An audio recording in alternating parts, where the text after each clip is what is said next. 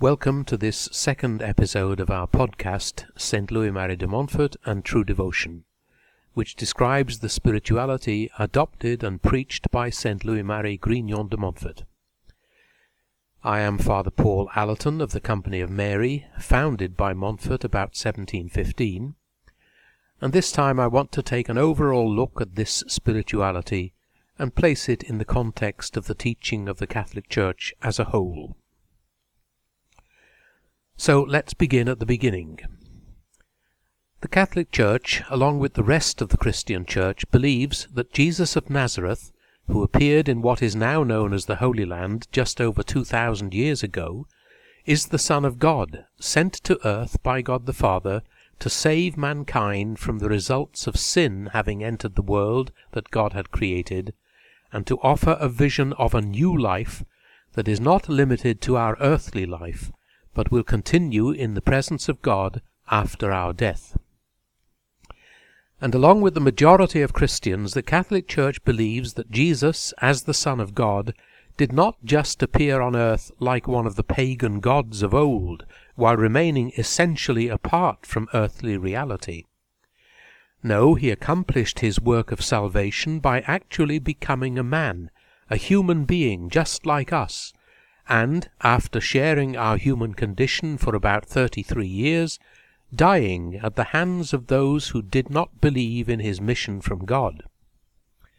But then, rather than this being a total defeat of his purpose in coming on earth, he was raised from the dead to defeat sin and death itself, and open for us the way to eternal life in heaven.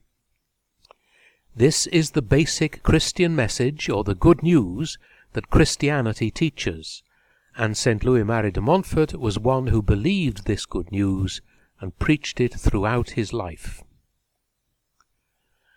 However, just like many of the great saints of the past, St. Louis Marie laid emphasis on certain points of this basic gospel message and developed them into a particular way of seeing the path that we can take to salvation. First of all, for example, along with many French Catholics of his day, he picked out two things for special attention. First, the fact that Jesus, in coming to us from the Father, took human flesh, as the saying goes. And secondly, the fact that this was accomplished through the active cooperation of Mary of Nazareth, his human mother. The fact that Jesus took human flesh, that is, became truly a man like us, is known in theological terms as the incarnation of Jesus. And this was a doctrine that was particularly emphasized in St. Louis Marie's day by a whole group of Catholic spiritual teachers and guides who have come to be known as the French School of Spirituality. This is a school or a spiritual movement that is usually ascribed to Cardinal Pierre de Bérulle as its founder, and that includes great saints like St. Francis de Sales, St. Vincent de Paul, St. John Eudes, and St. Louis Marie himself among its adherents, as well as other great figures of French Catholicism of the seventeenth and subsequent centuries, Henri Boudon, who had a great influence on St. Louis Marie's thinking, Jean-Jacques Olier, the founder of the Congregation of Saint Sulpice with its great seminary in Paris that Montfort attended himself, Madame Acarie, who introduced the Discalced Carmelite nuns to France and later joined them as a lay sister, and many others. By all these, the mystery, as it was called, of the Incarnation was seen as a fundamental doctrine of the Christian faith and St. Louis Marie was no exception to this.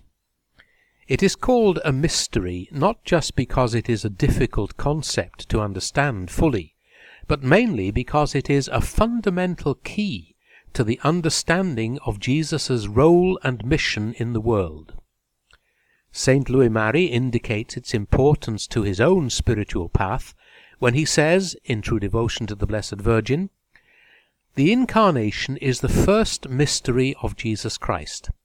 It was in this mystery that Jesus anticipated all subsequent mysteries of his life by his willing acceptance of them. Consequently, This mystery is a summary of all his mysteries, since it contains the intention and the grace of them all. St. Louis Marie examined this mystery in the light of his reading of the Book of Wisdom of the Old Testament, as we shall see in another podcast episode. But he gave it the same importance as the rest of the French school of spirituality. The second fact that St. Louis Marie, along with nearly all the members of the French school of spirituality, emphasized, was the part played by Mary of Nazareth, the mother of Jesus, not only in the incarnation of Jesus himself, but also in the whole process of salvation that this initiated. Because it was God himself who chose to use Mary as the path by which his Son would come into the world, Saint Louis Marie, and the whole of the French school, saw her also as providing the best path for us to go to God and this is one of the fundamental principles underlying his special form of devotion to her. We will, of course, be exploring this more deeply in subsequent episodes of this podcast. But for the moment, let us just note that for St. Louis Marie, as for the whole Catholic Church, devotion to Mary is not an end in itself, but rather a means of going through Jesus to God the Father. He makes this especially clear in a section of his book, True Devotion to the Blessed Virgin, when he says, If we are establishing sound devotion to our Blessed Lady, it is only in order to establish devotion to our Lord more perfectly, by providing a smooth but certain way of reaching Jesus Christ. If devotion to Our Lady distracted us from our Lord, we would have to reject it as an illusion of the devil. But this is far from being the case. As I have already shown and will show again later on, this devotion is necessary simply and solely because it is a way of reaching Jesus perfectly, loving him tenderly and serving him faithfully. Again, we will see more about this in subsequent episodes. Next time, however, I want to look more closely at what St. Louis Marie says of Jesus himself and how he sees the relationship of Jesus to us.